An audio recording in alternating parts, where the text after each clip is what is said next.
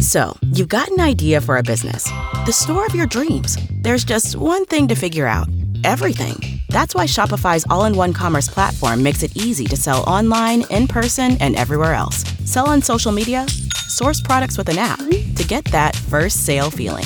It's the only solution that gives you everything you need to sell everywhere you want. So when you're ready to bring your idea to life, power it up with Shopify. Sign up for a $1 per month trial period at shopify.com slash listen. One semester of law school. One semester of criminal justice. Two experts. I'm Kristin Caruso. I'm Brandi Egan. Let's go to court. On this episode, I'll talk about welfare fraud. And I'll be talking about another murder in Johnson County. My goodness, it's amazing you're able to stay alive over there. It is. Just fighting off killers left and right. Yeah. Mm. Well, I'm glad you were able to make it over here to Missouri. Ooh, took my life in my hands. Hmm. We're kind of hyper today. We are. Well, you know what? Okay, we just recorded the bonus episode That's right. a couple days ago. Yeah. So we're just like, Uh, yeah, I feel like on these weeks where we do the two episodes, we're just kind of like hyped up and it's like Yeah. we see the end in sight. It- that's exactly what it is. It's like we're sprinting. yeah, we got the, We're gonna do a strong finish. that's right. I've got that. What's that called? Goo, called? you got that goo? no, I never eat the goo. You don't eat the goo? No, I do. Like I have. um Is No one cares. Goo? People care. Okay, People well, want to know what. No, people want to know what you do. people want to know what you do. I was gonna say. I do the do. no, I do like the honey stingers. Like the, they're. It's basically like eating a gummy bear every Oh. couple miles. You eat an edible every couple of miles. what if you did? that would be. Oh man, I'd probably just go super slow. Yeah. But think I was going just at a in good your head, pace. you're just killing it. Yep, yep. But they're they're pulling the porta potties away. Anyway, um, welcome to this week's episode, everyone. That's right. Here we are at Let's Go to Court, the podcast that you think is just okay. You know what I almost said? Welcome to the bonus episode. This That's- is not. We already no, did that. I already we did it. recorded That's that on Monday. two days ago. And you know how you hear that? oh, You sign up for our Patreon. At the five dollar level, you get all kinds of bonus episodes, all kinds. And We recorded the 26th bonus episode this week. god damn. That's okay. On average, those Mm-hmm. are two plus hours. So we're talking 55 hours of bonus content minimum. Monday night's episode was three, Three hours. long. okay, we got to chatting. Yeah, Um, there was. there was some chit chat. There was. But if you want even more of us, and of course you do, you can sign all the way up. You know, I'm just going to skip the middle tier, $10 level on Patreon. Yeah. You get bonus episodes, you get bonus uh, Zoom calls with us, you get a sticker, you get our lovely autographs, you get episodes a day early and ad free, and you get 10% off on merch. What's that? Merch. Speaking of merch, we still have a handful. Mm-hmm. There are serious limited quantities left of the Skeezy Scunch tank and the juvenile Bigfoot hoodie. So get them while they're hot. And the get them while t-shirt. they're in stock. Oh yeah, and the t-shirt. Of course, the t-shirt. Don't forget the t-shirt. Come on. with our faces, our cartoon faces. Who doesn't want a t-shirt with our faces on it? I ask you. When I first picked those up from the t-shirt place, the guy was like, "Oh, are you the tall one?" and I said, "Yes, yes, I am." he did not want my autograph, Oh, that's weird. but I blew him a kiss. you did. No, I did not. I was just like, You said yes, I am. Do not make eye contact with "Yeah, me. very important." My cartoon face is on a shirt, sir. right? God. A new year full of surprises. But one thing is always predictable postage costs go up. Stamps.com gives you crazy discounts of up to 89% off USPS and UPS services. So when postage goes up, your business will barely notice the change. Stamps.com is like your own personal post office, wherever you are. You can even take orders on the go with the mobile app. No lines, no traffic, no waiting. Schedule package pickups, automatically find the cheapest and fastest shipping options, and seamlessly connect with every major marketplace and shopping cart. There's even a supply store where you can stock up on mailing supplies, labels, even printers. Stamps.com has been indispensable for over 1 million businesses just like yours. All you need is a computer or phone and printer. Take a chunk out of your mailing and shipping costs this year with Stamps.com. Sign up with promo code PROGRAM for a special offer that includes a four week trial, plus free postage and free digital scale. No long term commitments or contracts. That's stamps.com code PROGRAM. All right. You gonna tell us about some welfare fraud? Maybe I am. Hmm. Okay. You seem a little surprised. Um. Okay. Okay. Meh. All right. Well, Tell us about welfare fraud. first of all, thank you to Tomcat in the Discord for suggesting this case to Brandi. Oh, This is the second episode in a row that someone has suggested a case to you, and I've just taken it. I love it because then I enjoy hearing it. Mm-hmm. Also, a big thank you to a documentary. What's the title of the documentary? Can't tell you. It gives the whole thing away. So, you know, just sit tight. Yeah. Also, thank you to ABC News for their reporting, which didn't have a byline, and also the title gave the whole thing away. So, Excellent. So you thank know, you, just thank ABC. you. big, vague thank yous. All right, so it's a Brandi case about welfare fraud. So someone kills someone and then continues to collect their benefits after their death. Interesting theory. Let's see how it pans out. Mm-hmm. My theory last episode did not pan out at all. So if you'd like to hear it, please check out the bonus episode where I was very confident in my predictions. Oh, and it was hilarious. yeah. Picture it. We're in Washington State. It's 2002. And Lydia Fairchild was in a tough spot because she couldn't find the perfect cropped jacket to wear with her low rise jeans. That is that is a tough spot. I'm just kidding. That was just a hilarious joke Yes. about the fashions of the early 2000s. We have again stumbled upon a theme. Are you serious? 2002. Oh, weird. Yeah. How many episodes in a row are we going to do accidental I themes? don't know. Okay. All right. Uh, but for real, uh, Lydia was in a tough spot financially. She'd had her first child when she was 21, and a year later, she had another child, and now it was one year after that, and she was pregnant again. The father of her three children was her longtime, kind of on again, off again boyfriend, Jamie Townsend. And they were officially off again for good. Mm-hmm. So Lydia, she had two young children, she was pregnant with a third, she was single, and she was unemployed so she applied for welfare. As part of the application, the state of Washington required that in order to get financial assistance for the children, she and the kids had to submit DNA samples to establish maternity and paternity. Uh-huh. No big deal. Mm-hmm. They did what was asked of them and waited on the results. And after a while, the Department of Social Services gave Lydia a call. They said they needed her to come down to the office. And Lydia was like, It's a DNA test. You can't just tell me the results over the phone. Yeah. But the person on the phone was insistent. She needed to come down to the office. So Lydia was like, okay. So she went to the office and was led into a back room with a social worker and a representative from the DA's office.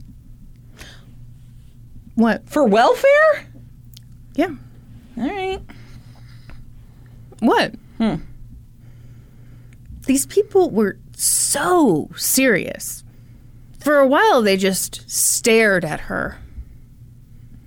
And she was like, uh, the DNA test? Yeah. when we got there. And the guy said, Well, Jamie is the children's father. Mm-hmm. We know that with 99% certainty. DNA proves it. And Lydia was like, Okay, yeah, great. Uh-huh. Great. They just stared at her some more. And finally they said, The only problem is you're not their mother. What? And Lydia laughed. Of course, her children were her children. Yeah, had she given birth to them? Yeah. She sure had. So there's a problem with the DNA test or Bottom line, Brandi, is this was no laughing matter. The social worker and the representative from the DA's office were dead serious. They said the DNA proves you are not the mother of these children. They started asking all kinds of questions. Is your name really Lydia Fairchild? Where did you get these children? Did your sister have these children and now you're raising them as your own? It's time to come clean, Lydia. Just tell us the truth and it'll be easier on all of us. Admit it. You're a kidnapper. Or, oh God, maybe something worse. Maybe you're trying to commit welfare fraud. the Bureau. That's worse than a kidnapper. Yeah, much worse. worse than murder, even. The bureaucrats were very worried about this because a movie star named Ronald Reagan had once warned them about welfare queens. And welfare queens are real, Brandi. It's definitely not a bullshit racist term made up to stigmatize poor black moms. Yeah. Uh, for the record, Lydia is white, but she was for sure a welfare queen. I mean, no doubt about it. She'd come in there trying to scam the system, and the DNA test proved it. Any child should show like a 50% DNA pattern match with their biological mom. Yeah. But Lydia's match with the two kids she claimed were hers? 0%. Zero percent? Mm-hmm. The chances of Lydia being the actual mother of those two kids was a billion to one. So she lying? She has to be. But she was adamant. Her kids were hers. She'd had them the old fashioned way, the way all babies are made. Brandi, tell me if this sounds familiar. She and Jamie had put on a Yanni cassette tape and they'd busted out some nacho cheese flavored bugles and put one on the tips of each of their fingers and slowly ate them off each other's fingers. And after all the bugles were consumed, the couple had embraced lovingly for several minutes. You think that's how babies are made? And nine months later, bada bing, bada boom, stork drops off the babies. What? this is the way that babies have been made since the dawn of time. We all know this. You ever had a nacho cheese bugle? I don't believe I've had the pleasure. I haven't either. So you're saying you're a virgin? So Lydia held strong. She was like, These are my children. I gave birth to them. I didn't do in vitro or surrogacy. These are absolutely my children. The state was skeptical, much like Brandi is right now. She's squinting her eyes at me. okay, if they're her children, if Mm-hmm. she gave birth to them, then there's an OB who she saw for her care. Somebody delivered the babies Mm-hmm. and can attest that they were birthed via her vagine Mm-hmm. or by cesarean section. Mm-hmm. Can they? Does she offer that up? At, Could you keep your pants on? is that possible? yes. So, you know, she was so insistent, so they agreed to re-administer the test. Maybe something somehow like a lab error yeah, or sure. something. Okay, all right. So they tested again, and the DNA test revealed that Lydia was One hundred percent not Not the mother. bitch.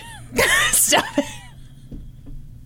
She was not the mother. We're going for more of a Maury, Oh, I'm sorry. not a Lizzo I'm situation. This is a test, you know. all right. So they tested it again. And the DNA test revealed Lydia was not the mother. What? So then they tested one more time for the people in the back, and the DNA test revealed Lydia was not the mother. These tests like took place in the prosecutor's office. I assume to cut down on any funny business. Like they didn't want any kind of what? Well, now I'm wondering if this is like some weird thing where she's like suffering some, from some form of mental illness, where she has convinced herself Mm-hmm. that these children are hers, and they're not. Okay. Maybe. Never heard of that before, but Well, but you've covered some kind of weird cases of like baby kidnappers who are like, no, this is mine. for sure my kid. Yeah, Yeah. that's kind of what I'm thinking. Okay. Which is, I'm sure, what they're thinking, right? Like, obviously, you had to have come getting the getting. You had to get in these somehow. and they're like, Did you go to law school? the kids hated it. They didn't like having their blood drawn. They didn't like the swabs. And they didn't understand why their mom was so upset. But Lydia was upset and she was confused. How could these tests say that she wasn't her children's mother? It seemed like no matter what she said, the people in power did not believe her. After the results came back, Lydia called her mom and told her what was going on. And she said, I'm in big trouble. The state says that my kids aren't mine. And her mom, Carol, just cracked up laughing. She said, Well, they're obviously wrong. I was there when you gave birth to them. Just have them redo the test. And Lydia was like, I can't. I've had them redo it like a million times now. Lydia couldn't eat. She was confused and terrified, and for good reason. The prosecutor's office was very suspicious of her and super concerned about these children who obviously were not hers. They interviewed her several times, but Lydia had nothing to confess. She showed them photos of her pregnancies and pictures of her holding the babies after she gave birth. But that didn't really prove anything. They interviewed Jamie, the children's father, and they were like, okay, okay. Tell us what's really going on. And he was like, nothing's going on. I was there when the kids were born. But they didn't believe him, which meant that obviously he and Lydia were probably running this scheme together. Okay. What? Well, it's that the part about this being a scheme is just ridiculous to me because it's not like they're getting millions of dollars in welfare. Oh, it's a perfect scheme. So dumb. Literally hundreds and hundreds of dollars. Yeah. All you have to do is carry three babies to term and give birth to them and care for them for the rest of your Oh life. Oh my gosh. Okay. It all made perfect sense, Brandi, because scams ran in Lydia's family. Her dad had gone to prison for his role in a business scam, so perhaps she just followed in her father's footsteps. Am I right? What kind of business? I didn't look into what. Yeah. Well, just calm down. There's plenty of going on in this story, okay? Lydia was at a loss. She had no idea how she could prove that her children were hers. So she did the only thing she could think of. Get the She- OB on the phone. Brandi, if you could keep your pants on, please. There's got to be records. There's medical records. I have a whole file Mm-hmm. about you know London. So Mm-hmm. that exists. So she called the doctor who delivered her See, baby. Lydia knows what's up. Doctor, it was Doctor Leonard Dryspatch, and she told him what was going on. And How he- dry was it? Okay, I don't even know that that's how you pr- Dreisbach, Dreisbach. I don't know. Anyway, I really liked him in this in- interview. He was very sassy. He was just like, "Are you serious?" He was like, uh, "Trust me, I'm a doctor. I think I know what it looks like when a woman gives birth, and I saw her give birth to the children. By the way, I know everyone loves the hip, new, trendy thing, but you know what? For years, as soon as a woman gives birth, we take a footprint of the baby right there in the delivery room. And we did that with both of Lydia's children, so we can prove that the footprints from the day they were born match their footprints today. But oh, you think DNA is better just because it's hot and new. Well, not everything is better just because it's new. Remember when headphones had a cord in them and you didn't have to charge them and they cost like 10 bucks? and they were like, sir, please don't go on a tangent. Yeah. We're listening for the story, not the tangent. But we do agree with you about the headphones. Cell phone companies didn't even give the consumer a choice in the matter. They just started making cell phones without headphone jacks. you know? That's correct. Yeah. It is kind of annoying. And the doctor was like, whoa, whoa, whoa, this is not a made up story at all. Whoa, whoa, whoa, please stick to the story at hand. I don't want to hear another tangent. So, you know, that's they got on back on track after that. Uh-huh. So, you know, Lydia talked to her doctor and he was like, "Yeah, I'm so sorry this happened to you. This is so weird. Yes, if you need to if you need me to, I will absolutely testify in court." Yeah. But that didn't matter. In our judicial system, DNA is Trumps king. everything else. Yeah. And the DNA said Lydia wasn't the mom. In total, she was interrogated three times, and each time she just left in hysterics. The third time, they threatened her with a lie detector test. And she said, Fine, give it to me. I'd love to take one. Yeah. These are my kids. But they didn't give her a lie detector test. Instead, they gave her a summons to appear in court. She was a mess. She was afraid she would be charged with welfare fraud and that she would lose her kids. I was going to say, are they threatening to take the kids away at this absolutely, point? Yeah. absolutely. Yeah. Meanwhile, with all these emotions, she was still pregnant. Every day she woke up, took her kids to daycare, and worried that it would be the last time she saw them. Anytime a stranger came to her door, she freaked out. She was convinced that people were going to take her children away. The kids weren't at an age where she could explain anything to them. And even if they were, I mean, she didn't understand what was going on. So Yeah. what could she say?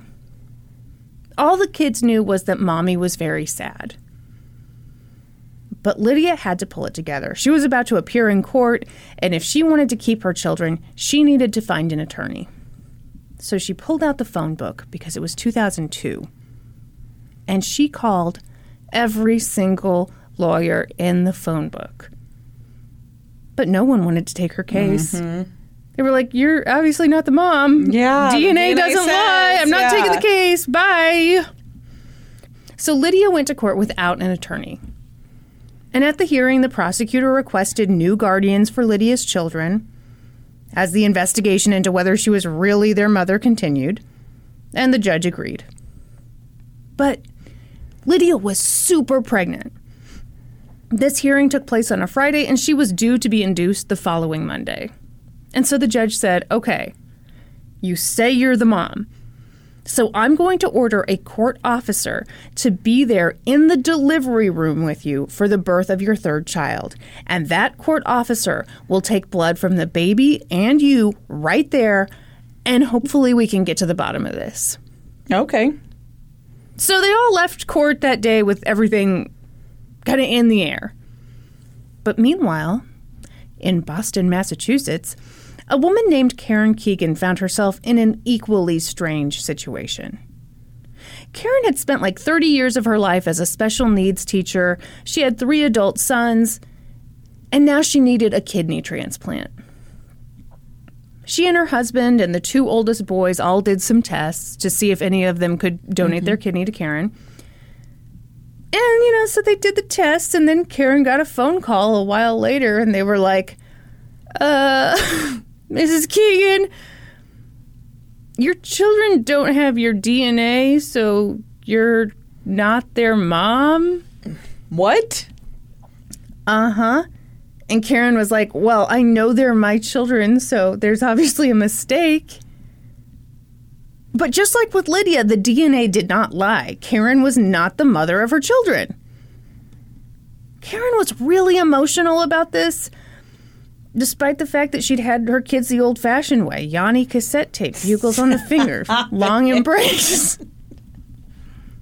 Karen already had her own medical issues that she was dealing with, and after she told her sons that they didn't share her DNA, she wondered if they might think of her as not totally their mom. Mm-hmm. But the silver lining to her case is that her children were grown adults, so the state didn't make any effort to like intervene. I mean, there was nothing to do. Right. This was just a really strange thing that Karen couldn't explain.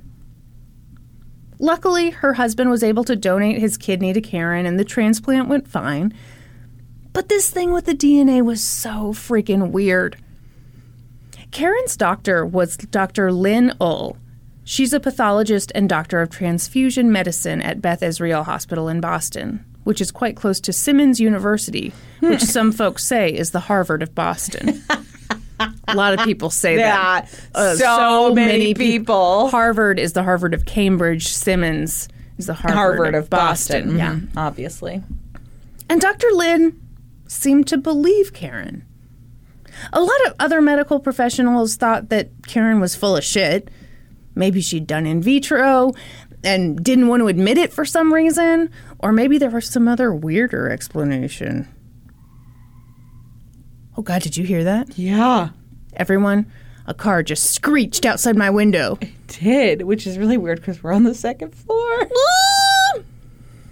Do you think? Never mind. what? what? Say it. Nothing. Say it, and we'll cut it if it's too stupid. Do you think it's Ron in the flying car coming to take me to Hogwarts? Oh my god, that was so lame. You were right to not want to say that.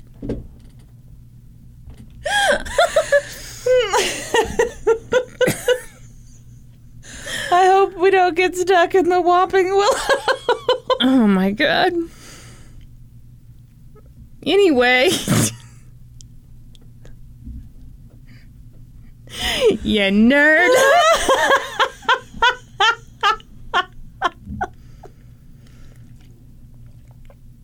so, you know, everyone thinks Karen's full of shit. But Dr. Lynn had spent enough time with Karen to get the sense that she wasn't just some weirdo with something to hide. And if that was the case, that Karen was telling the truth, then they had a medical mystery on their hands. Yeah. And they needed to solve it. And so Dr. Lynn was like, hey, would you be up for more testing? We only tested your oldest two sons the first time. Now could we test all three? And Karen was like, yeah, sure.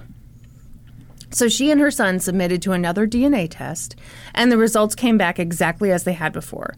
Karen was not the mother of her oldest son, not the mother, not the mo- Hello, mother. Hello, father.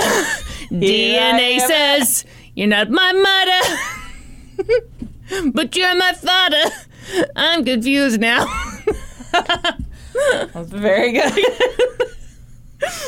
Anyway, so not the mom of the first two kids, but she was the mother of her youngest son. what? Uh huh. They shared a DNA match. So that was super weird.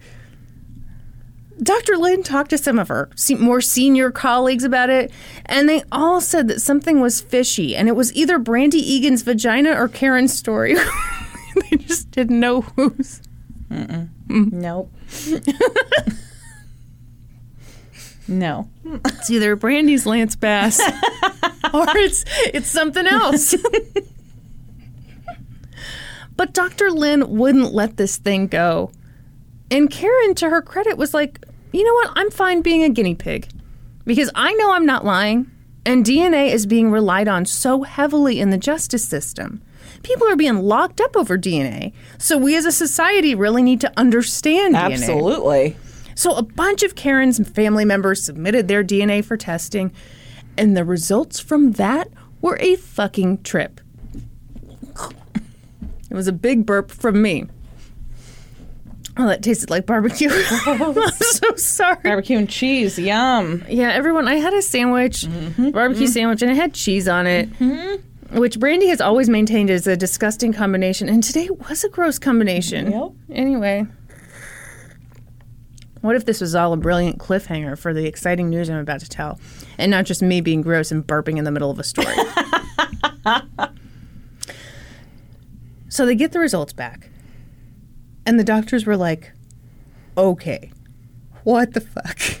It looks like your two oldest sons are the descendants of your husband and your brother? What? Uh huh. So it wasn't like a 50% match with the brother, but it was like a lot, a good portion.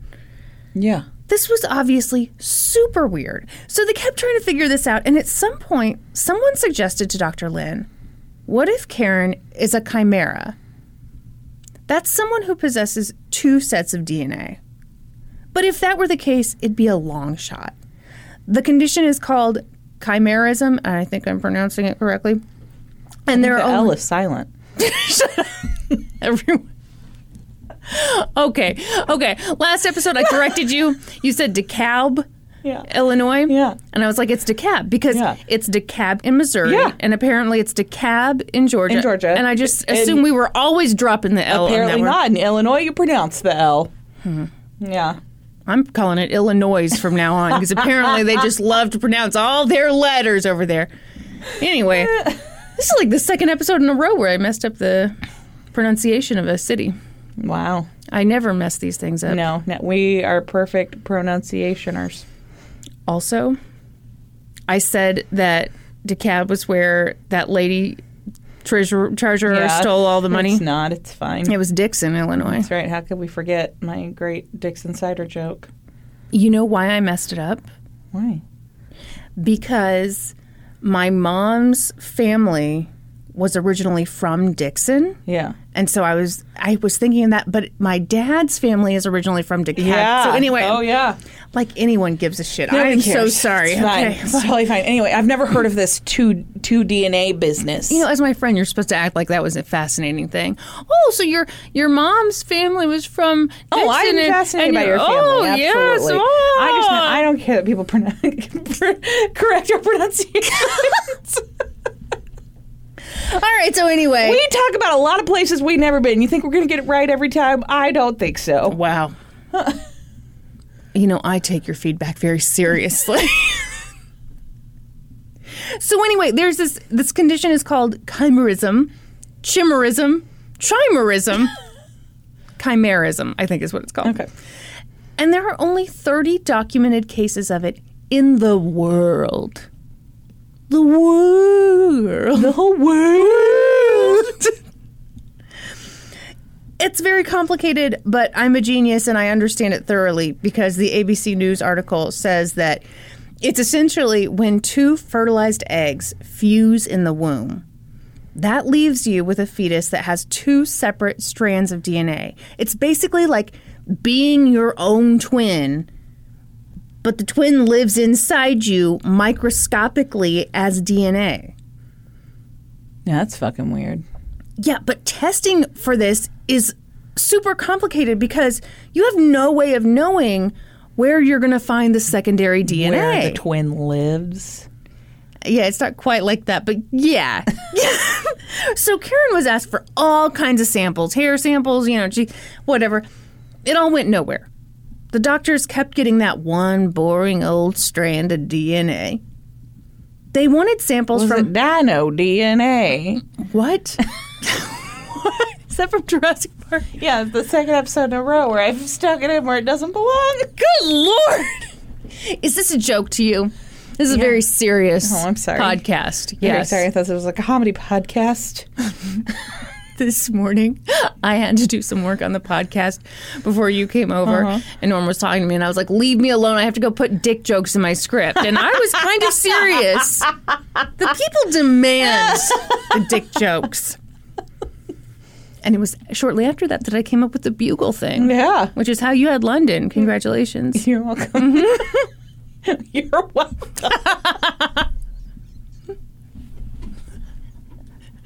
what? It was a huge personal favor that you to me that you had London. For years, I've been like, it's annoying the shit out of me that you don't have a kid. And I bought you the Yanni cassette tape and the bugles. I gave you the night off. And you sent that poor unsuspecting young boy with the bubble butt to my door. That's right. You're welcome.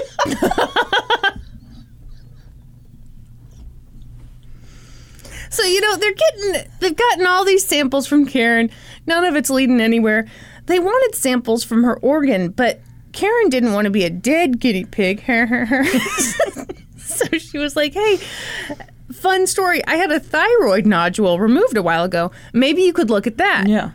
And so the doctors were like, holy shit, we got to find a sample of that thyroid tissue. So they searched and searched and searched, and it's always the last place you look, which happened to be a lab in Boston. it was funny now. You laughed. Do you think they held up that piece of her thyroid like, it's always the last place you look? I'll be darned. I looked everywhere for this chunk of thyroid. So they tested that tissue, and lo and behold, in her thyroid, the secondary DNA was more dominant.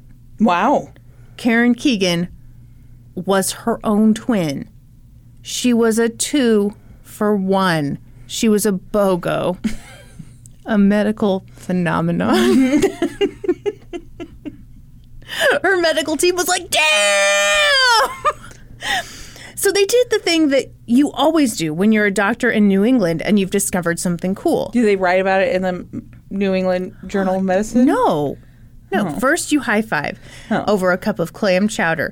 You put on your best North Face gear, and then you sit down and write an article for the New England Journal of Medicine. Has to be in that order. Okay, my bad. Mm-hmm.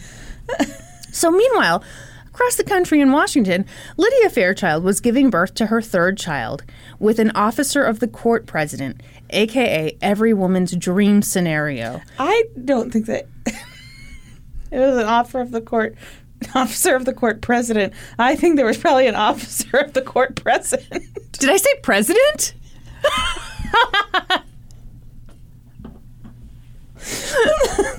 the president was there as well. He didn't need to be there. Yeah, but he wanted to be. Mm-hmm. And you know, are you really going to turn down No, the president of the you're- United States? not. No, no. You, No. So, man, you know why? I probably stumbled over my words because I was so excited to get another zinger in. Oh no, I'm sorry. I didn't mean to bust your zinger. That's not a thing, people. The only thing better would be being in labor for like 55 hours. Am I right? That's correct. Yeah. Yeah. Uh huh. Tell us all about it, Brandi. I already Pretty did. good. so Lydia gave birth, and she and the baby submitted their DNA samples, and they had to wait two weeks for the results.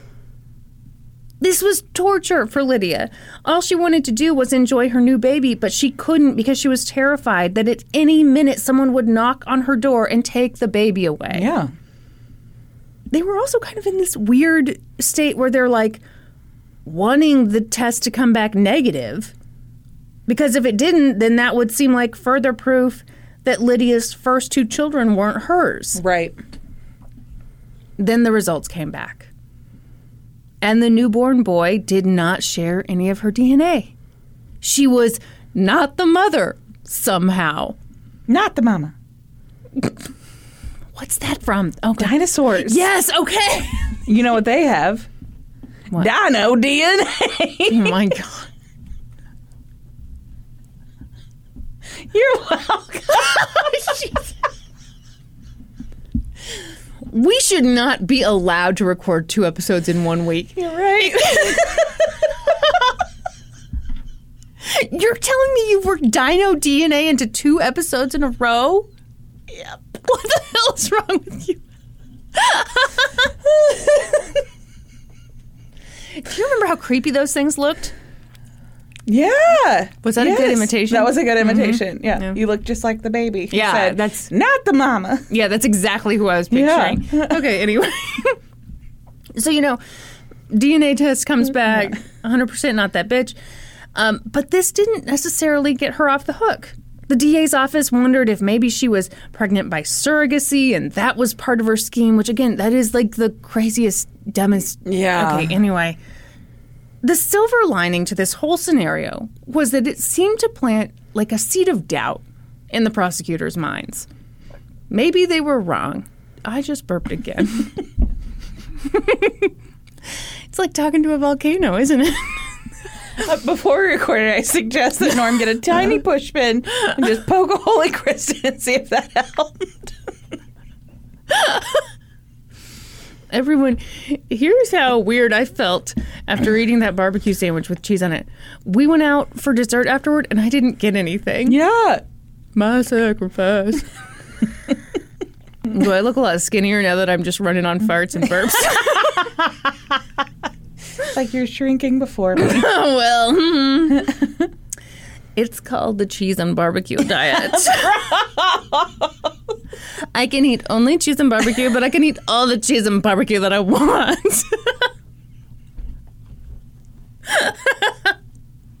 they say it's not healthy. but who cares? Look how good I look! Just look at me. And I can propel myself around my home by my own gas. Oh. what's what's the term for cow farts? Greenhouse gases. yeah.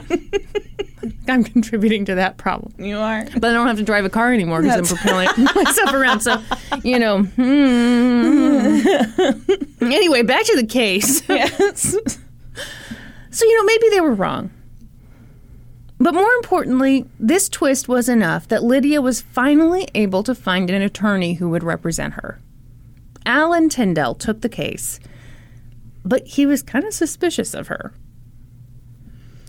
But then, and different sources have this different ways. Did he find the article in the New England Journal of Medicine? Did the deputy prosecutor? Who knows? But the bottom line is that once Lydia's lawyer found out about Karen Keegan, he reached out to them and was like, hey, I have a woman who really needs your help. Will you help me determine whether or not she might also have chimerism? Chimerism. Chimerism. Chimera. She's a uh-huh. chimera. She has a chimney. in her- Chimenea. And they said sure, but you know the folks at Beth Israel weren't necessarily working on the same timetable as the court system in Washington. And again, two sources have this different ways. One says her lawyer was able to get the hearing pushed back. Another said that by the time Lydia was due back in court, all that the medical experts could definitively say was, yeah, her DNA doesn't match her children's, but Lydia's mom's DNA matches the children's. Mm-hmm. So obviously the kids are related to Lydia somehow. Sort of like how Karen's two oldest sons appeared to be related to her husband and her brother. Yeah.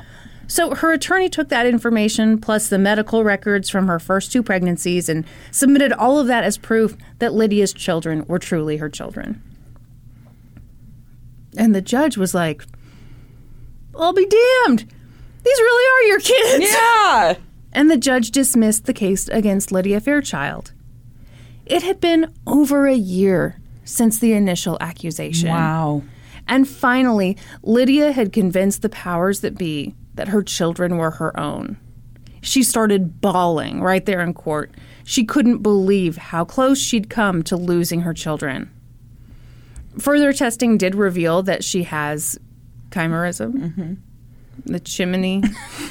she has the chimney, chim chimney, chim chimney, chim chim, chim, chiroo. so her cervical DNA was not the same as her skin or blood DNA, but her cervical DNA was a perfect match for all three of her children. Wow. So, in an article for Psychology Today, the author Sam Kean goes into a little more depth about this, and here's what he says A chimera from one male and one female twin can become a hermaphrodite if twins are the same sex. I don't know that that's still the preferred term. If it's not, sorry. The child might have patches of skin or eyes of different colors, but otherwise will appear normal. In the absence of extensive DNA testing, he or she will probably never know. Wow. So that's so that's kind of the interesting thing about this whole case is it's not like you can just do the chimera test and it's Yeah. like super easy. Like they had to get into that cervix, Yeah. right? Wow. So that's the disturbing story about DNA. Wow. Um they talked about a lot of different ways this could go badly. Obviously, we rely on DNA a lot for, you know, our Well, yeah. What if somebody commits a crime, but they leave a the DNA they leave as the perpetrator doesn't match the DNA that comes back Right. when you test them, right. and so Also, paternity tests. yeah, a guy gets a paternity test, it says you're not the father. yeah. How can she convince him? I mean, Wow. So the the interesting thing was they talked about you know only 30 cases of this are Yeah, but that's known. exactly. So that's what Karen was saying was like, okay, if you're if you have like two female cells, Mm-hmm. How are you really? And you don't have like the different skin colors, or you don't have the different eye color. How are you going to know? Yeah, So there are probably a lot of people who Yeah. have this. yeah, Maybe not a lot, but got something in your throat there, Missy? yeah. It's a, It's your twin. Trying to choke you out. Isn't that weird? oh my gosh, that was very good. Thank you. It was suggested to you. Uh, well, I enjoyed it very much. Oh, well, since since I was rude and didn't oh yeah. You want to give the, yeah, the me- titles? The documentary was called The Twin Inside Me, and the ABC News article was called She's Her Own Twin. That was just porn you watched. the twin inside me. Can you imagine the box art?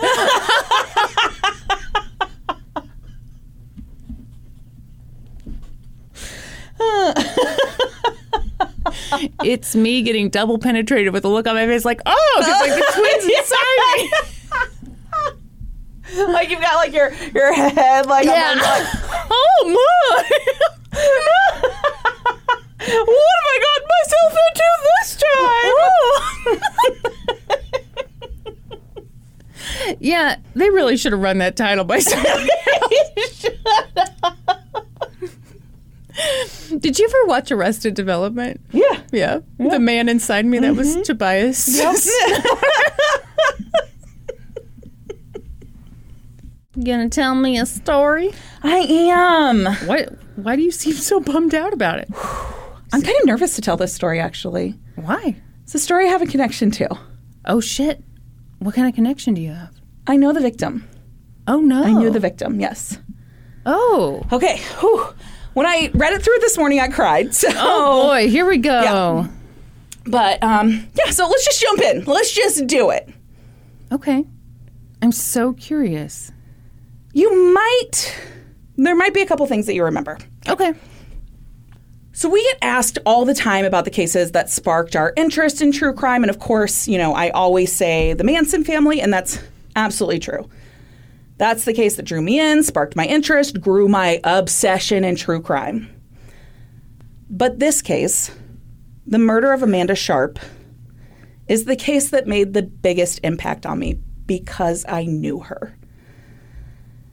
I remember the day I met Amanda Sharp so clearly. I was working at a local pizza restaurant. You know, the one where the manager yelled at me even though I was right and he was wrong, and I went home crying, and my dad basically threatened his life. I've told the story on the podcast. We all remember uh-huh. it. Let's move on. We're all on Tim's side. That's right.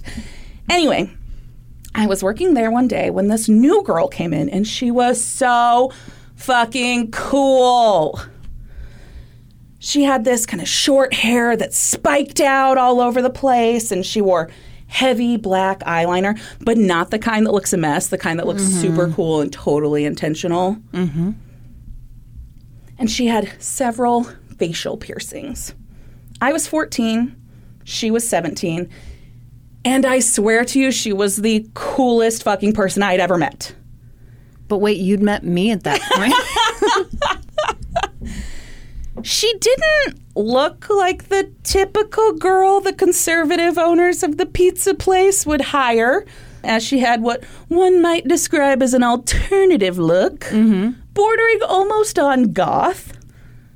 And in fact, she'd only gotten the job as a waitress there because she was friends with one of the girls who already worked as a waitress there. And each day before she clocked in for her shift, she was required to remove all of her piercings. And I remember watching her in obviously a totally like non creepy way as she took out her piercings and put them in her little tin that she kept them in in her purse. Amanda didn't work at the pizza place for long. I think that she determined it wasn't a great fit for her. uh huh. But in the short time that our paths crossed, I learned that her coolness was not just like a surface thing. She had all of these interesting facets to her personality. She was an artist. She was always sketching or painting or sculpting or making pottery. She was taking classes at the Center for International Studies to learn Arabic because she aspired to become a translator Oh wow. and she loved her friends and family fiercely. Looking back now, I would guess that she was an empath, something that obviously I wouldn't have identified at the age of 14. Mm-hmm. But she seemed to be great at reading people. She could almost like sense when something was wrong with someone or something was going on with someone. And she would, when she asked what was wrong, she genuinely seemed to want to know what it was and how she could help. I was fascinated by her. I also remember the day that I learned that Amanda Sharp had been murdered so clearly. It was April 2002. I was in my bedroom getting ready for school, and I was listening to Mix 93.3. Oh hell yeah. The local top 40 station. And they did one of those little news break segments where they quickly go through some of the mm-hmm. local headlines. One of the headlines was that a Shawnee Mission North student had been found murdered. which was shocking in and of itself. A student in our school district, in our county, someone around our age, had been murdered. And then they went on to say that the victim had been identified as Amanda Sharp. And I could not believe it. I was stunned. Not only was this someone our age in our county and our school district, but I knew her. Obviously, I only knew her on the fringe of her life. It wasn't like I was some Yeah. big figure in her life and she wasn't a big figure in mine, but she made an impact on me. And I just couldn't believe it. And as is my nature, I needed to know everything. I remember that day I went to school and my first hour class happened to be in a classroom that had like a bank of computers along the mm-hmm. like side of the classroom and so I went to my first hour early and I got on one of those computers and I looked up what I could about the case. This was the first case that I remember following through the legal system. I followed all the news articles, I read everything I could about it. Had I even known it was a possibility at the time, I probably would have tried to go to the trial. Yeah. But I mean, I was 14. I had no idea that Yeah. that was like a thing people did. Over the years, I followed what updates there were on the case, and every now and then Amanda's story would pop up in my mind, and I'd go back on the internet and read everything I'd already read before. I have read the court record on this case over and over and over again. I've read every article printed in the Kansas City Star and the Lawrence Journal World a hundred times. And for some reason, it never occurred to me to cover this case on the podcast until yesterday. Okay, you know I'm not a big woo woo person, You're not. but I love dates. You do. I love when dates line up. I love when there are weird coincidences with them. I think they are like these little signs from the universe. So this week, as we already mentioned, we've recorded two episodes. Like this is our second episode of the week because we recorded the bonus episode. I was having the worst time yesterday coming up with a case to cover. I read a ton of articles, didn't like anything, mm-hmm. couldn't find what I wanted to cover. And then Amanda's case popped in my head. And I was like, yeah, I'll cover that. Yeah. So I was rereading the articles that I've already read a thousand times, and I came across Amanda's obituary. And yesterday was her fucking birthday. Oh wow. That's so weird. Yes, I am more woo woo than you. I know That's- you are. wow. Yes. So here it is the murder of Amanda Sharp. It was Monday, April 8th, 2002, and Amanda was hanging out with her usual group of friends in the parking lot of Shawnee Mission North High School. It was just about time for the first bell to ring when Amanda and her ex boyfriend, Kevin Gunby, decided they were going to skip class and go back to Kevin's house. This is something they did fairly regularly. They'd skip school, they'd go to his house, they'd smoke pot, sometimes they'd have sex. Like, it was just, you know, Yeah. Pretty regular thing. Kevin and Amanda had a turbulent history. They had dated on and off for ye- like several years mm-hmm. since they were very young. In 2000, they had actually run off to California together with another friend, and they were gone for two weeks before the authorities found them and brought them back to Kansas. Wow. Following that incident, neither Amanda nor Kevin's parents were real fond of the couple spending time together. And so they forbade it. And, you know, of course. That always works. Yeah. But as teenagers do, they still found ways to see each other. I mean, they went to school together. So. Yeah. One time, though, Kevin showed up at Amanda's house uninvited, and this was after the whole California thing. And Amanda's parents reacted really horribly. They um, were very upset about it. They called the police, and ultimately, this resulted in Kevin being arrested, placed on probation, and a protective order was issued that barred Kevin from coming anywhere near Amanda. I think there has to be more to that. There had to be some kind of altercation, but I couldn't find any record of what that might have been. By April of 2002, though, this protection order had expired, and I believe even when it was in place, the still the two still saw each other. kind of on and off. Mm-hmm. So on this particular day, Amanda and Kevin said goodbye to their friends Jackie Irwin and Brad Jaynes, and the, as those two headed into class, and Amanda and Kevin went to Kevin's house in Fairway, which is like this kind of like pretty uppity little pocket of houses in Johnson County. It's very fancy. How do you feel about it, Brandon? The houses are too small for the amount of money they want for them. Agreed. ding, ding, ding. After first hour, though, Jackie and Brad decided they were going to skip the rest of the day and join Kevin and Amanda. So they left school around 9, and Jackie called Kevin to let him know that they were on their way. Only when she called Kevin, he seemed really aggravated and angry, and he told Jackie not to come over. They actually got into a fight on the phone, and Jackie ended up hanging up on Kevin. Here's the thing though Brad Jaynes was actually living with the Gunby family at this time. So Kevin and Brad were seniors. I believe so. Amanda was for sure a junior. I believe Jackie was a junior as well. But Kevin and Brad were seniors, and Brad's parents had moved out of district, but Brad wanted to finish up the school year at Right. his same high school. And it's a closed district. So if you live out of the district, you can't transfer in. It's really strict. And so he had moved in with Kevin's family to finish out the school year. Mm-hmm. And so it wasn't just like Kevin could be like, you can't come over. That's where Brad lived. Yeah. And so Jackie dropped Brad off at the Gunby house and then she took off because she was pissed. She was pissed that Kevin was rude to her, like she'd skip school and she wasn't going to get to do what she wanted to do, whatever. So she takes off. As Brad was walking up to the house, Kevin met him at the front door. He was sweaty. He looked upset or irritated. There was like a scrape or a cut above his eye, and then on his shoulder was what looked like a bite mark. Brad walked in the house with Kevin, and Kevin turned and looked at him and said, Guess what I did? Oh my God. And then he said, You know how I've talked about killing Amanda. Well, I did it.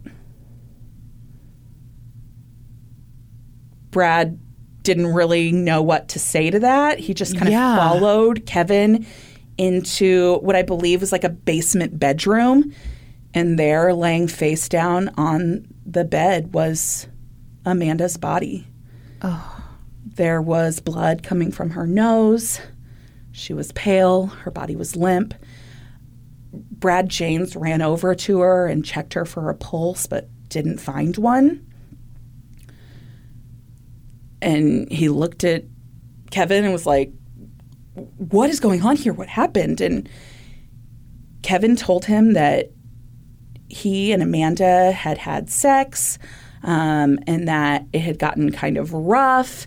And that after they were done, Amanda got really mad about it and was like, don't ever do that again. And Kevin started beating her up. He said he was like throwing her around the room. He hit her head on the concrete wall of the basement. Oh, Gosh. Um, and at that point, Amanda said that she was going to call her boyfriend to come over and kill Kevin. And so Kevin told Brad that he then held Amanda down and strangled her. He said he applied pressure to her throat for 10 minutes until she stopped moving. Oh my gosh. And then he looked at Kevin and he said, She put up a pretty good fight. Oh.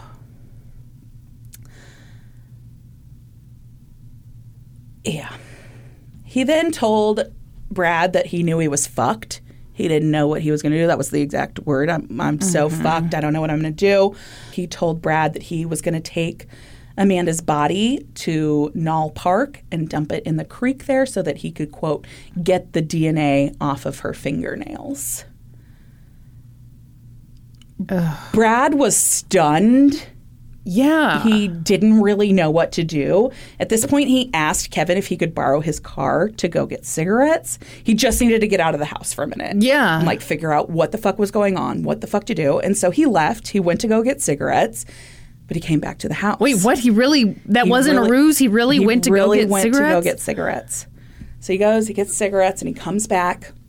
And when he comes back, Kevin is like standing in the garage and he's motioning for him to back the car in. Oh God. And so he did. Brad. Mm hmm. And so Brad backs the car into the garage, and then he and Kevin go into the house, and Kevin has wrapped Amanda's body in blankets, and he's like, I'm going to put her in the trunk so I can move her. And he goes to pick her up, and he can't do it. And so he's like, You got to help me. Brad, you got to help me. And Brad doesn't really know what to do at this point, and so he helped him put Amanda in the trunk of the car. And then he helped Kevin clean up blood that was on the concrete wall of the basement. And then he helped Kevin paint that wall where some of the blood wouldn't come off. What? And as they were doing this, Kevin looked at him and threatened him. And he said something to the effect of, You know what I'm capable of. You better watch your back. Oh God. Then the two ate lunch together. What? Uh huh. And then Brad asked Kevin to give him a ride to a friend's house. And and he was like, "Yeah, sure, no problem." So they went to go get into Kevin's car, the one where they had just put Amanda's body in the trunk. But before they did, um, Kevin grabbed Amanda's purse because he was going to, I guess, dump it with her. Yeah. And he went through it before he left. And he pulled up, like, he pulled out her, like, driver's license or her state ID or whatever, and he held it up and he kind of, like, stroked it in his hand. And then he looked at Brad and he said, I'm going to keep this to remember her by. Ugh. So then they got in the car, and Kevin drove Brad to whoever's friend's house. He dropped him off, and as Brad got out of the car, Kevin said, Think happy thoughts and don't tell anyone about what you saw. Think happy thoughts. Think happy thoughts. Oh, this guy. Oh. Thankfully, Brad did exactly the opposite of that.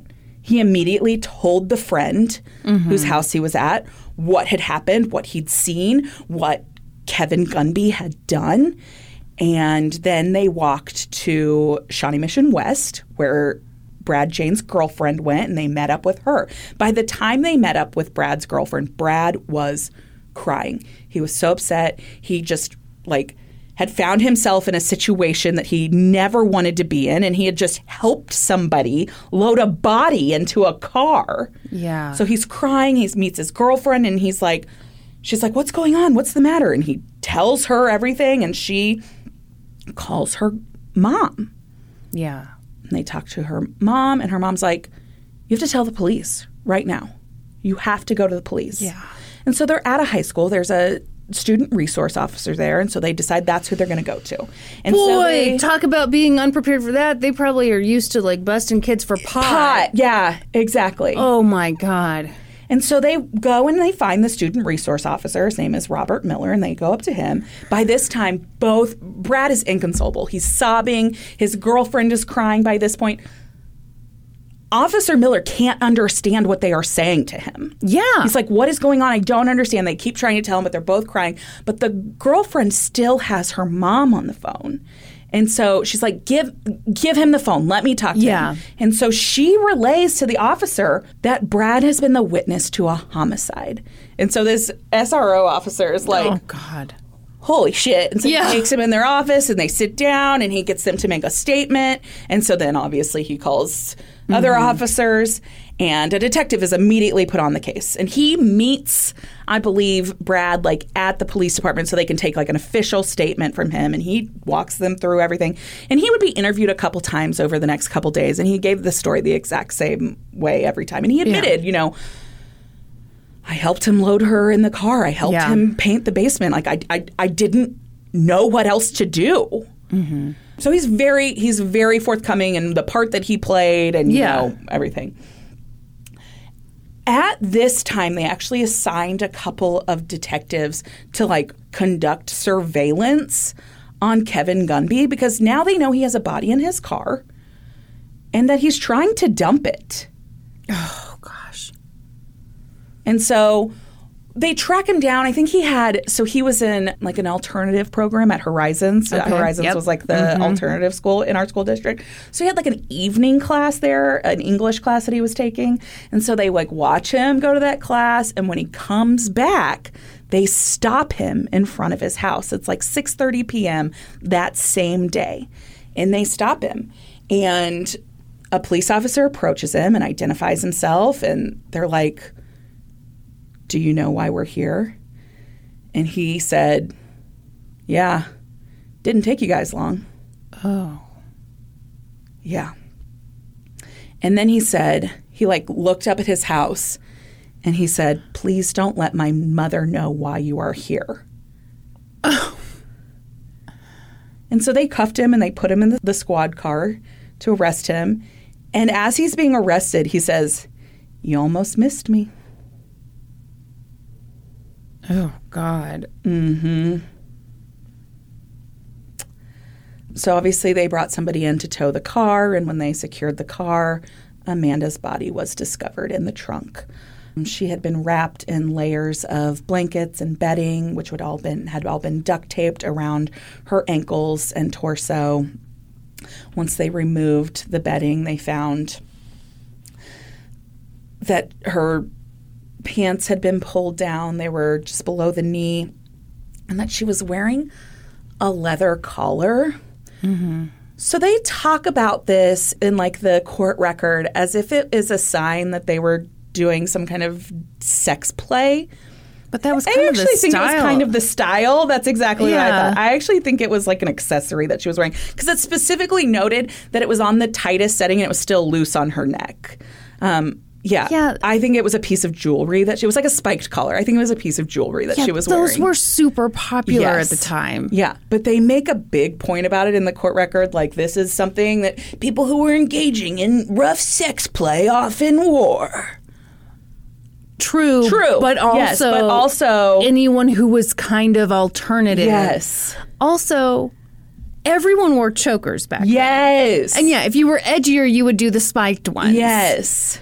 Yeah, this is like a thing that always sticks out to me because it's like, oh yeah, totally. She was involved in a weird sex game. I don't think No, so. I don't think, think it was a piece of jewelry that she was wearing. Yeah, she went to Hot Topic and bought Yeah. that, and that's the end of that story. Yeah, that's exactly what I think. They performed an autopsy on Amanda the next day and they found all of the typical signs of manual strangulation. She had petechial hemorrhages, there were abrasions. So there were a couple of different abrasions on her neck. There was one that was caused by the collar, but the forensic neuropathologist who conducted the autopsy said that he actually believed that that mark from the collar was actually left when the collar was pushed up out of the way so that mm. Kevin could put his Yeah. hands around her throat and manually strangle her. Yeah. There were also signs of blunt force trauma. She had some injuries to her skull and to the, the muscles on her jaw that were consistent with her head being slammed into the concrete wall. Specifically, it was noted in the autopsy that someone would have to apply consistent, intense pressure for at least 8 to 12 minutes to end someone's life by manual strangulation.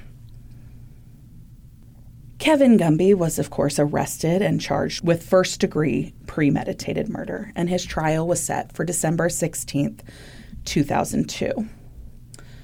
So, on December 13th, so like three days before the trial was set to happen, a pretrial hearing was held in which the defense submitted a motion to try and suppress some statements that Kevin Gunby made to the arresting officer that day. So, the thing about, like, do you know why we're here? And he's like, yeah, it didn't take you long. And Yeah. I was, uh, you almost missed me. So the defense wanted to make sure these statements couldn't be used against Kevin at trial. Obviously, he hadn't been Mirandized by that point and whatever. But the prosecution actually agreed that these things were in, inadmissible, and so like nothing really happened with that hearing. The trial went on as They planned. didn't really need that They stuff sure anyway. didn't. They sure didn't. At the trial, the prosecution argued that Kevin had intentionally and with forethought murdered Amanda, while the defense claimed that Kevin Gunby had accidentally killed Amanda during rough consensual No. sex. Oh gosh, you could see that coming a mile away, mm-hmm. couldn't you? And then he just panicked when he realized what had happened. So that's why they made a big deal about that stupid mm-hmm. necklace. Yeah. Yep. Okay.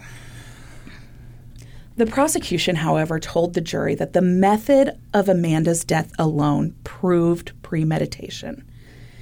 Kevin could have stopped at any time and Amanda would have lived, but he applied immense pressure until he was sure she was dead. Yeah. She had a lot of defensive wounds on her body. There Oh, was gosh. yeah, all kinds of bruising and scrapes and stuff from where she tried to fight him off. They called that forensic neuropathologist who performed her autopsy, and he testified to everything that he'd found about, you know, the signs of manual strangulation. And he talked about how the strangulation wasn't caused by the collar that mm-hmm. she had worn. Yes, there was a mark from it, but again, he testified to how that mark was caused when that collar was pushed up and out of the way, Yeah. not caused by some use during sex. Yeah. Brad Jaynes testified about what he'd seen that day, as well as what role he had played and the steps that he had taken to report it. He also testified about Amanda's boyfriend, Nick Adriano. He said that Kevin was super jealous about Amanda's relationship with Nick. So this seems that this was kind of like a known thing that Amanda and Kevin would still sometimes have casual sex, even when she mm-hmm. was in a relationship. But Kevin really wanted to be in a relationship with Amanda. He wanted to be the only mm-hmm. one she was having sex with. And so he was super jealous that Amanda was in this relationship. And he would get angry with her and he'd yell at her and he'd call her a slut and a whore.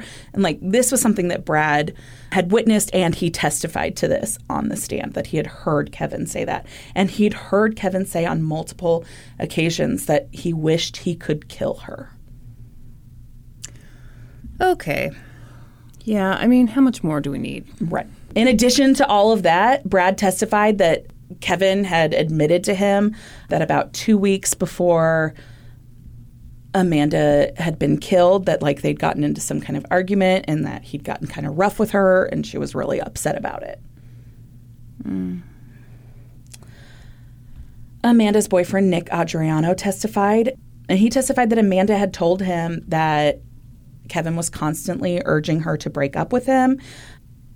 He also testified that he and Amanda were in a sexual relationship and that like a couple of times he jokingly talked about tying her up and she was very against it. She didn't want to she didn't want to do any of that. She wasn't into BDSM. Yeah. Correct. So this was obviously testimony that was given to negate the Yeah. defense's claim that this was a consensual rough sex situation.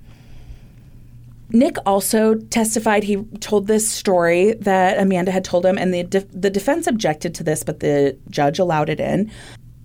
He testified about this story that Amanda had told him that about a month before she died, there'd been this incident between her and Kevin that had been very violent. She said that she and Kevin had been hanging out, they'd been smoking pot, and that she was getting ready to leave. And then when she got up, Kevin like smirked at her and pushed her onto the bed. And then he jumped on her and handcuffed her wrist to the bedpost.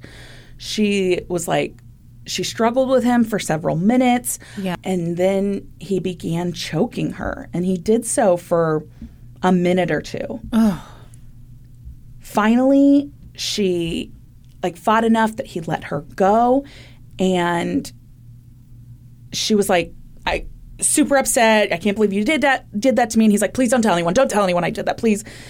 And he was really concerned that she was going to tell someone what he'd done. Mm-hmm. And this boyfriend, Nick Adriano, testified that when Amanda told him this story, she was really upset and that she had visible injuries on her wrist and her throat from this taking place. Wow. So, Amanda's best friend, Zoisha Mallon, testified. And again, the defense objected to this. Some of this stuff could be considered hearsay because these are stories that were told by Amanda to people, but the judge again allowed it in. And she testified about an incident that had happened a couple weeks before Amanda was murdered. And she said that Amanda had come to her and said that she was scared of Kevin. Kevin had talked her into doing something during sex that she wasn't super comfortable with. He had tied her up. And then once she was tied up, he wouldn't listen to her. He did whatever he wanted to do. Like he wouldn't stop when she wanted her to stop and it was it was really scary and she Yeah. was really traumatized by it it's unclear if Zoisha and Nick are talking about the same incident or if they are separate incidents either way whether they're the same or separate this shows clearly that there were times that Kevin crossed a line and made her very uncomfortable. And I read it I read something where someone questioned why she would continue to hang out with him after this, but from what I've read it seemed like Amanda really trusted Kevin and he really like always did the thing where he apologized and it'll never happen again type Yeah, of it's thing. the cycle yeah, it abuse. is. It's absolutely the cycle It's an abuse. abusive relationship. 100%. Zoisha also testified that Amanda was very open with her about her sexual relationships. Obviously, they were best friends. They told each other everything. And she had told Zoisha that her boyfriend Nick wanted to like choke her while they were having sex and she had told him no that she wasn't interested in it that that felt like tr- traumatic to her and she Yeah. didn't want to do it so again this is brought forward as testimony Yeah. to disprove the defense's theory that this was a consensual sexual encounter During closing arguments, the prosecution told the jury that only a murderer would try to cover things up the way that Kevin had. If this was really a consensual thing, this was really an accident, that's not how you react. The prosecutor also said during his closing argument, I'm telling you, based on the definition given to you by the court, premeditation can occur after the chain of events starts. So, this is really important to the prosecution to establish that premeditation doesn't have to be something like where he planned to lure her to the house that day with the intent to kill her. That premeditation can be a thought in a moment. And this is important because they really wanted to convict Kevin of first degree premeditated murder. Mm-hmm. They didn't want the jury to find him guilty of a lesser charge by saying, like, he, you know, the defense's claim that this was an accident, he hadn't Yeah. intended to do it. And so he went on to say premeditation can mean that at any point when the chain of events starts, if the defendant thinks beforehand and there's some thought put into the fact, like, I want to kill her, that meets the definition of premeditation. It could very well mean that at some point after he started hitting her, after he started strangling her, that he then made the conscious decision, I will continue this until I kill you. When that goes through his mind, that's when he premeditates. What do you think about that? Is that really the way that works?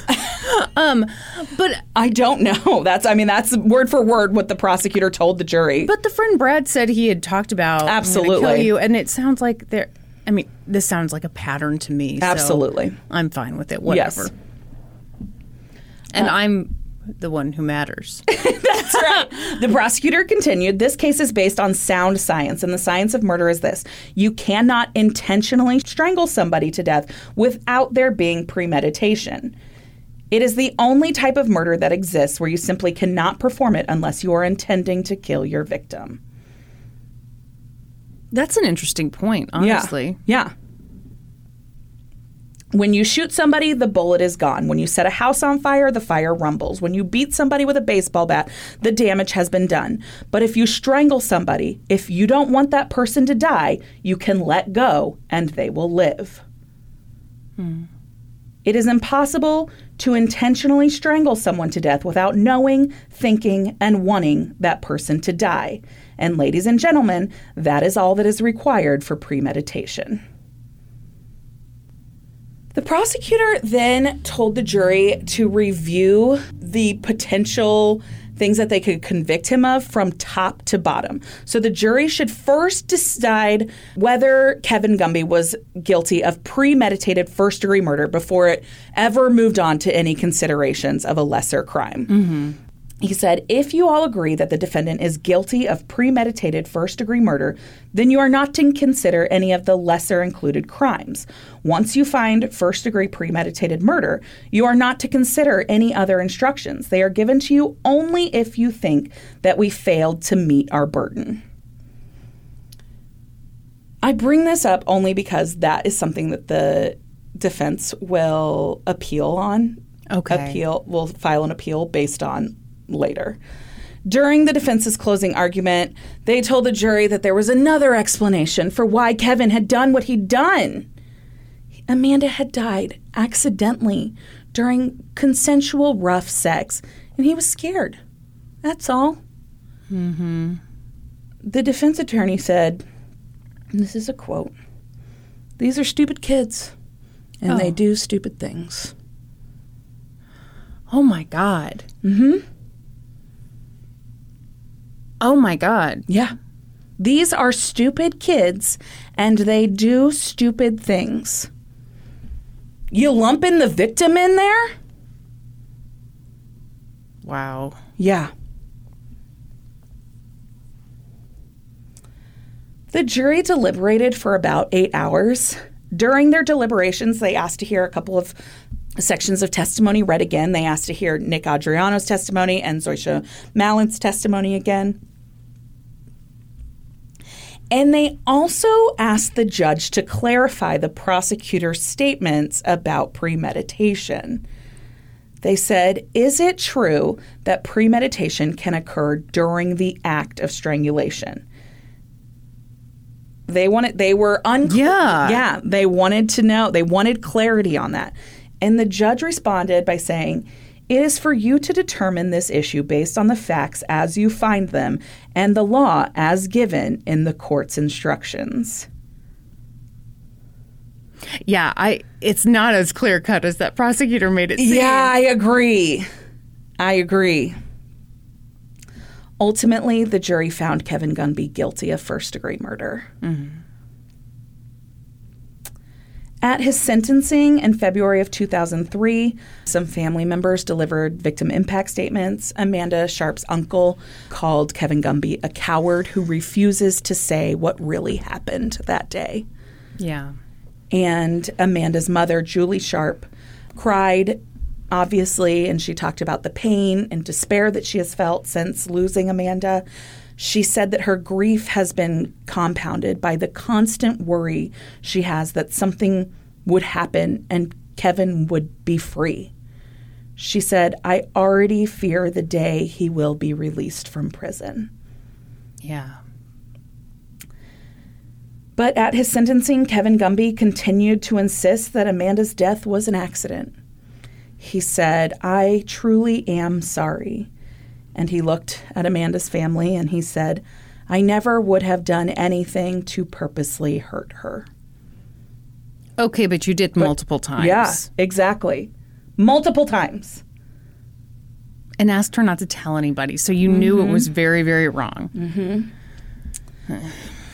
He was sentenced to the mandatory sentence of life in prison without the possibility of parole for 25 years. He appealed his sentence based on a couple of things. First, the prosecutor's definition of premeditation. Mm-hmm. Yeah, I don't think it's great. Yeah. I don't think it's great how the prosecutor laid it out. I don't think that matches the legal definition. What is the legal definition of premeditated murder? I don't I don't know. Premeditation requires that the defendant planned the murder before it was committed or was lying in wait for the victim. Hmm.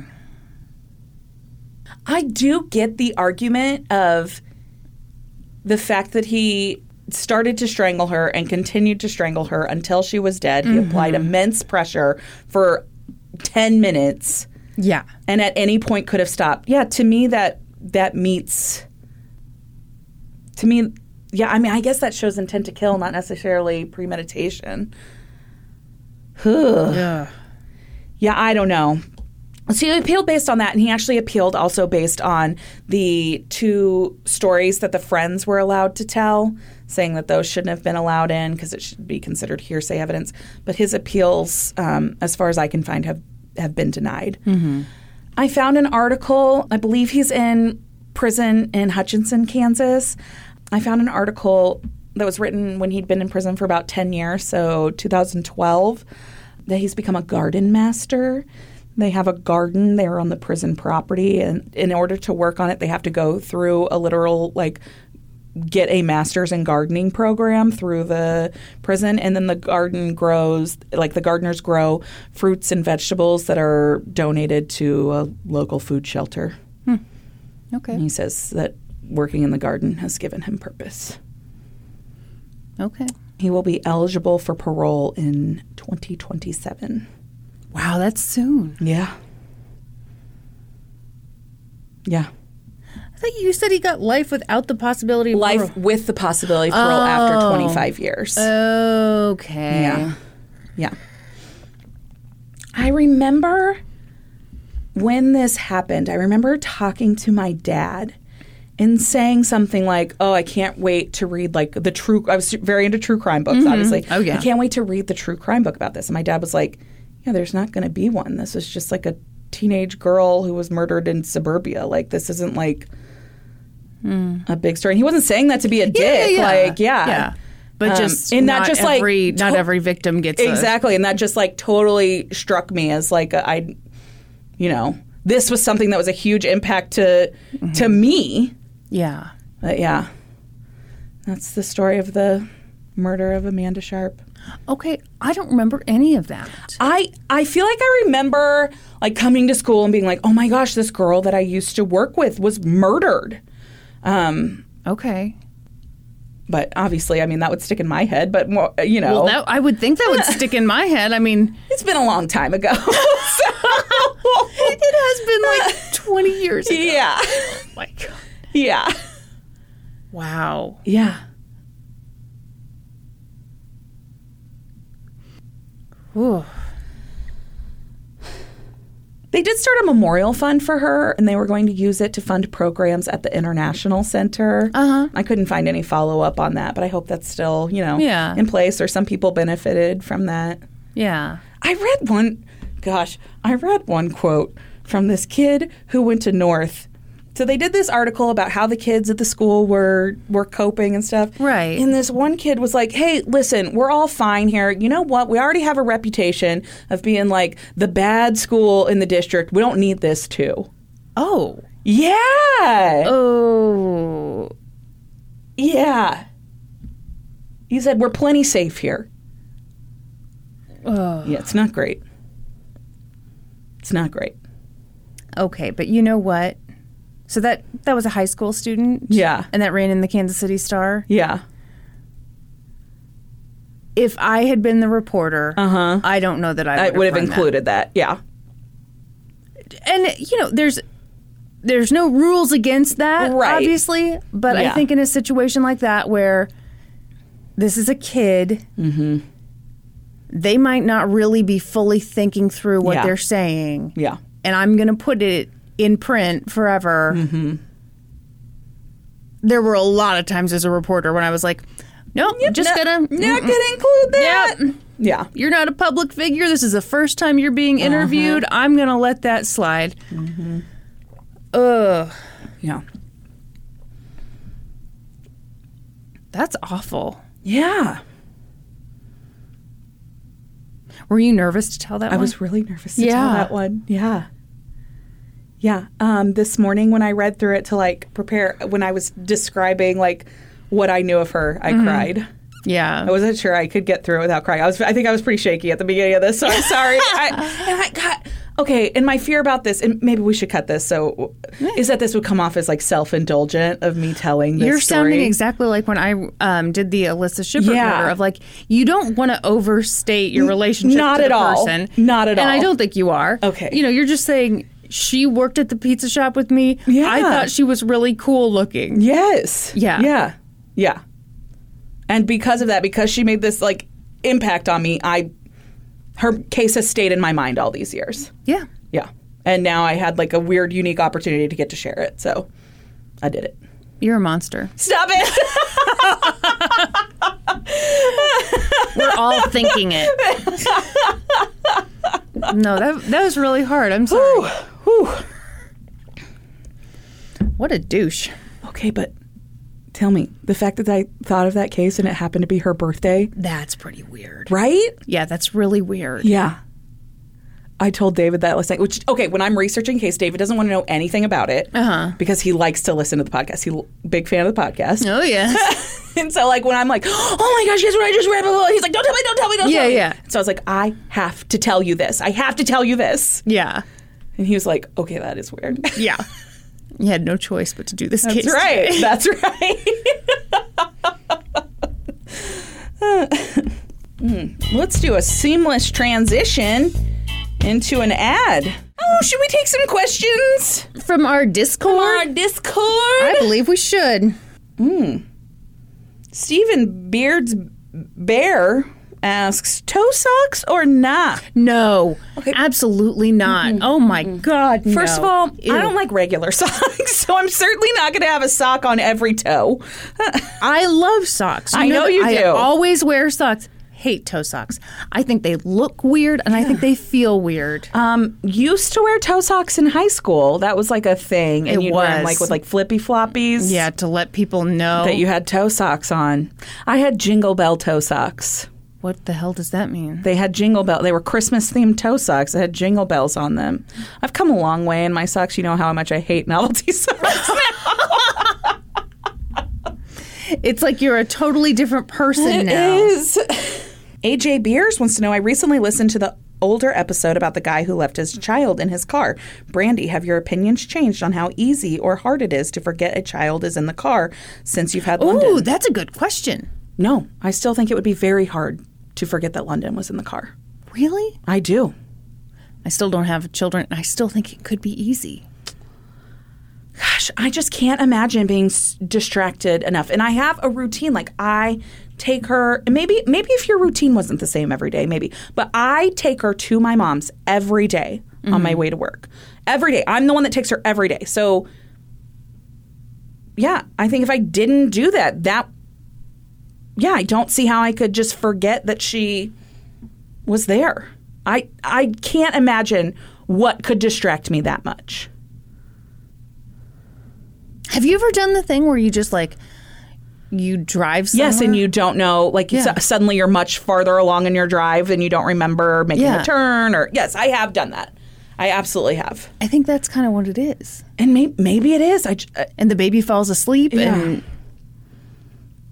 yeah. When London was a when London was a small baby, she hated being in her car seat, and so she cried a lot. Now she loves being in her car seat; doesn't bother her at all. So she's pretty quiet. She talks sometimes, or you know, babbles. She's not like saying a lot of words these days, but um, yes, I just I just can't imagine like I have a whole routine. I go out to the car, like we carry, I carry her, her stuff. I put her my, my stuff in the front seat, load her into her car seat, put her diaper bag right next to her, and then we get in the car. I talk to her while we're in the car, drive to my mom's, get out, take her in. It's a whole routine that I do every day. yeah. So I, yeah, to me, I just it, my my opinion has not changed. I think it would be very difficult for me to leave her in the car. Mm-hmm.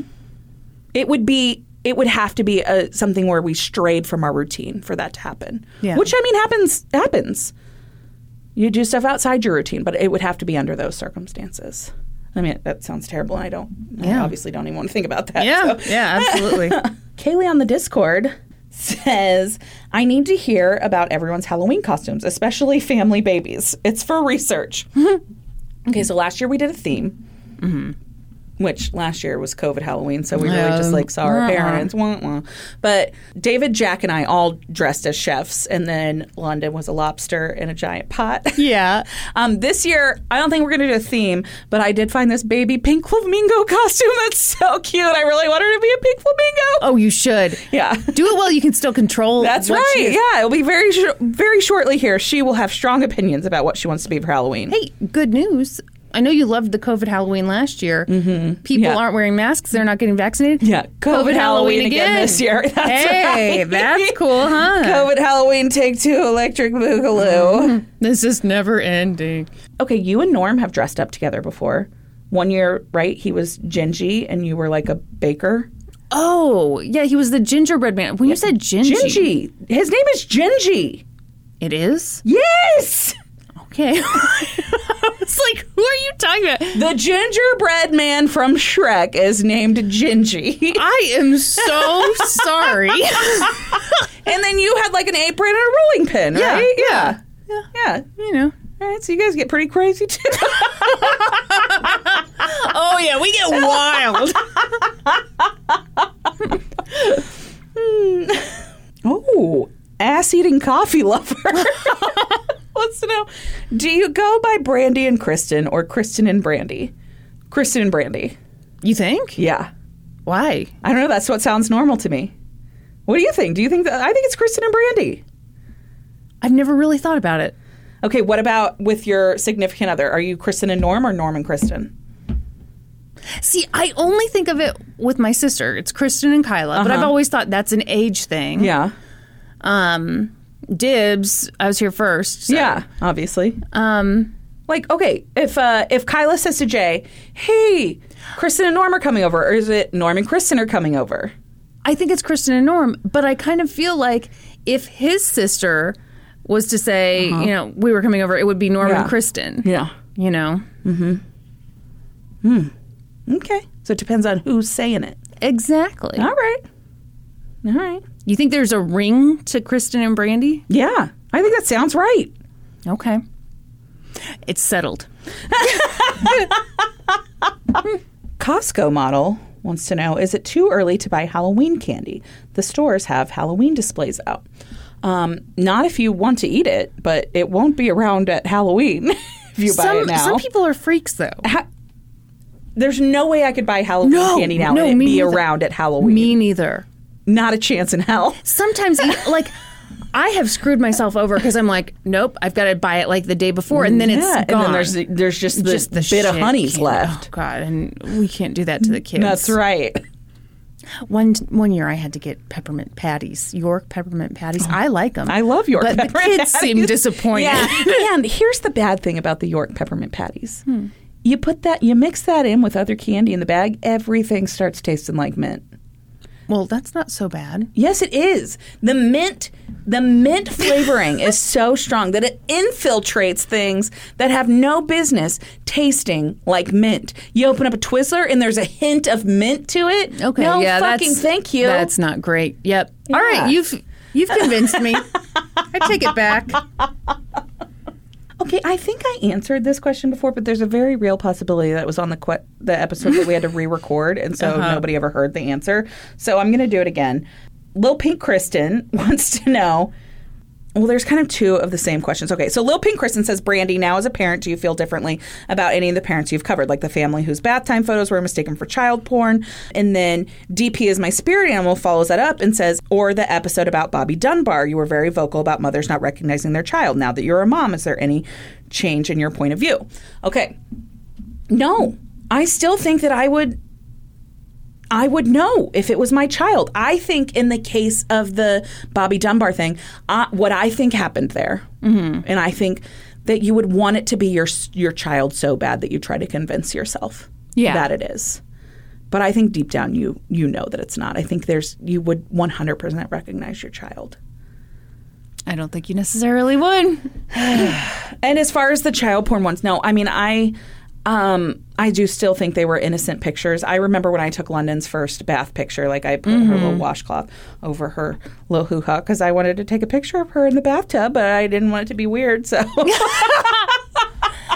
And a well placed washcloth makes things totally normal. that's right. That's why I'm constantly sending you my bathtub pics. Hey Cole asks, okay, the theme of the party is historical figures. The rules are you have to dress up as a real, not fictional, historical figure. They have to be already dead. Let's say you have two weeks to prep. Who are you coming as? oh man. I am dressing up as King George a la Hamilton. because I love the costume. Pretty great. I made my villager on Animal Crossing dress up as King George for a You long get time. really hot in that costume. It would be very hot. Yeah. Yeah. Do you see Jonathan Groff like you know? Oh, yeah. sweating. I I've sweating seen in that. it. It's also it's so heavy he can barely move. So the fact that he can do that shoulder dance, mm-hmm. very impressive. Would you have to do some workouts Of in the course. two weeks, like just getting those shoulders Yeah. pumped up? yeah. Do you ever do those shoulder exercises? I always feel kind of silly when I do them, but I still do them because you know you got to get those shoulders popping. Okay, here's the deal. What? Here's the real story. My shoulders are like the strongest part of my body because I hold my arms up all day at work. So you got them buff ass shoulders. I do. I have like my, that trapezius muscle. Why are you in the back, bragging to it's us? like the strongest muscle in my body. Is that why you wear a lot of off the shoulder stuff to show off dim shoulders? Actually, it's just because I got. I think, it, yeah, maybe. I really do it to show off my tattoos, but maybe that's why I, maybe that's why I placed the tattoos there. I think so. I think it's all coming together. Who- what historical figure would you dress as? It would totally depend on what party I'm going to and like what I'm doing. Mm, I know that's lame. That's lame. Let me lame answer. let me think. Let me think. Orville Redenbacher. Oh God, that is so lame. No, what would allow me to be a real hot lady? What, what do we got? What do we got? Yeah, you want you could Jackie O. I would not be a very convincing. That would be a Jackie great O. costume to get to wear, though. Like a Chanel style suit with a little pillbox hat. That would be fun. Be cool. All right, it's settled. Jackie O.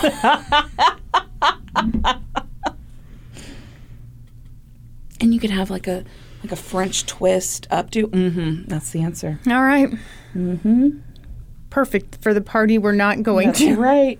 Is this true or is this just like a hypothetical situation? What? Art Heists Out the Ass says there is a house in Overland Park, Kansas full of raccoons and raccoon feces. Is that scarier than spiders or snakes? is this a hypothetical situation or is there really a house in Overland Park, Kansas that's full of raccoons and raccoon feces? Sounds real to me. It probably is real. um, I think a spider house is still scarier to me. Raccoons are apparently pretty mean, though. Yeah, those trash pandas are. Mm-hmm. They look cute, though. That's why it's I know, so like have this little mask on. I know. They have hands that are almost like human hands. I can see myself being really stupid with one. Like, aren't you cute? Try to pick it up and then bite your face I off. lose my face. yeah. My best feature because I lift my face up all day. it's my strongest feature. That's why all my shirts have a hole in the neck, In the so that my face is shown. Geriatric Sasquatch has a question for you, Kristin. Oh, Since you love cheerleading, do you like the Bring It On movies? well, I obviously loved Bring It On the movie. I never saw all the You didn't see follow ups. The follow up. No, Bring It On again. Bring It On. What, what was that? The one with Hayden Panettiere where she has to move to the oh, wrong side of the tracks. I have no idea. Obviously, I've never seen it either. Oh my god, this isn't a question, but I support this. Michael the dumb ho says, "I've always supported Brandi and think negative reviews are bullshit, but if I hear Christmas shoes again, might be a one star coming your way." yes, sometimes we need to threaten her everyone. I fully support this. Ooh, Goat Jenga wants to know what would your celebrity couple names be? So Brandi and David, we'd be Bravid, obviously. Obviously. Yeah, Kristin and Norm, what would you guys be? Chris Mann. Hottest man alive. I don't know what we'd be. Why did you make a face like, no, that can't happen? I don't think that sounds good. Chris Man? Well, This is Kristin and Norman. Yeah, Chris Man. All right, that's what about fine. Norston? That sounds worse. I love Norston. Yes, you're Norston, and we're Braven. you know, Norston and Braven do sound kind of cool. Norston and Braven sound like douchebags. Norston and Braven sound like two dudes they're awesome. Yes. Okay, you know what they sound like? They sound sound like? like the guy who just bought a boat. Yes. Yes, they sure do. Oh God, they're so smug. Ugh. Let's leave it there. We have peaked. Norston and Braven.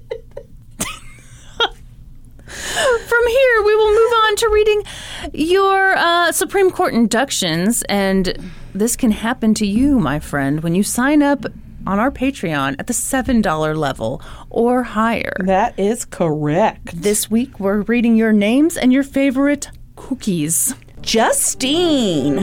I don't like cookies, but I don't mind Pims. The fuck's a Pim? I've only heard of like a Pims cocktail. So you're saying like I I don't like cookies, give me a cocktail? I hope that's what she's saying. Probably Okay, not though. I don't know. I won't have any Oreos, just vodka, please. Carolina. what? this is the one time you wish you would have read the names. Mandelflarn. Yeah, it's Swedish and kind of means almond thins. Mandelflarn. oh, Mandelflarn. Oh, I can't come over. I ate too much Mandelflarn this morning. now I feel sick.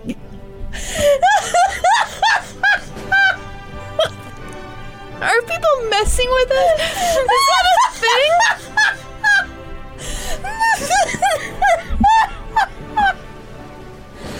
oh no! Lauren. Dark chocolate Milanos. Now that is a cookie. Yes. Linda Udy. Cowboy cookies. Jessica Lopez. Peanut butter blossoms. Madison. My grandma's white chocolate chip cookies. Are you okay? oh no. Chelsea Conaway Rollo. My mom's super secret chocolate chip cookies. Jessica Catrone. Snowball cookies. Aaron O'Brien. Carrot cake cookie from Crumbl Cookie. Ooh, delicious. Okay. Jennifer Higgins. I'm sorry. Are you still thinking? Don't be rude to Jennifer. So sorry. Jennifer Higgins. Her favorite is a brookie. It's a brownie and a cookie, and it's not a mandel floor. Middle floor. Get it right. Sorry. Katie Cruzy. chocolate chip cookies, but without the chocolate chips. You're the second person, Katie Cruzy. I don't understand that. Aaron Picetto.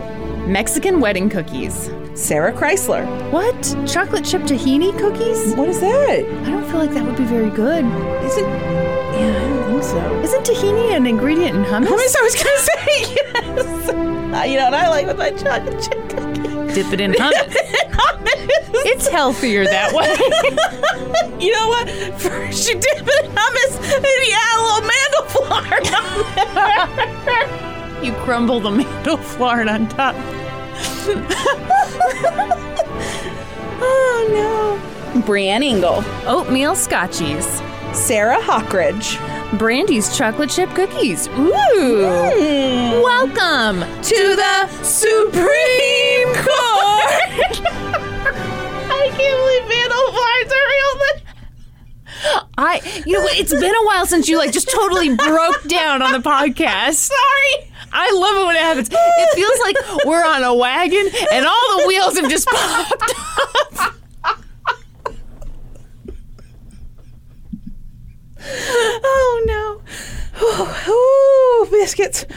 Thank you for all of your support. We appreciate it so much. If you're looking for other ways to support us, please find us on social media. We're on Facebook, Twitter, Instagram, Reddit, Patreon. Please remember to subscribe to the podcast wherever you listen and then head on over to Apple Podcasts, leave us a five star rating and review, and then be sure to join us next week. When we'll be experts on two whole new topics Podcast adjourned. And now for a note about our process. I read a bunch of stuff, then regurgitate it all back up in my very limited vocabulary. And I copy and paste from the best sources on the web and sometimes Wikipedia. So we owe a huge thank you to the real experts. For this episode, I got my info from the documentary The Twin Inside Me, the article She's Her Own Twin from ABC News, and the You in Me article by Sam Kean for Psychology Today. I got my info from articles for the Kansas City Star by Tony Rizzo and the court record. For a full list of our sources, visit lgtcpodcast.com. Any errors are, of course, ours, but please don't take our word for it. Go read their stuff. Mandelflorn. Mandelflorn. No, Mandelflorn.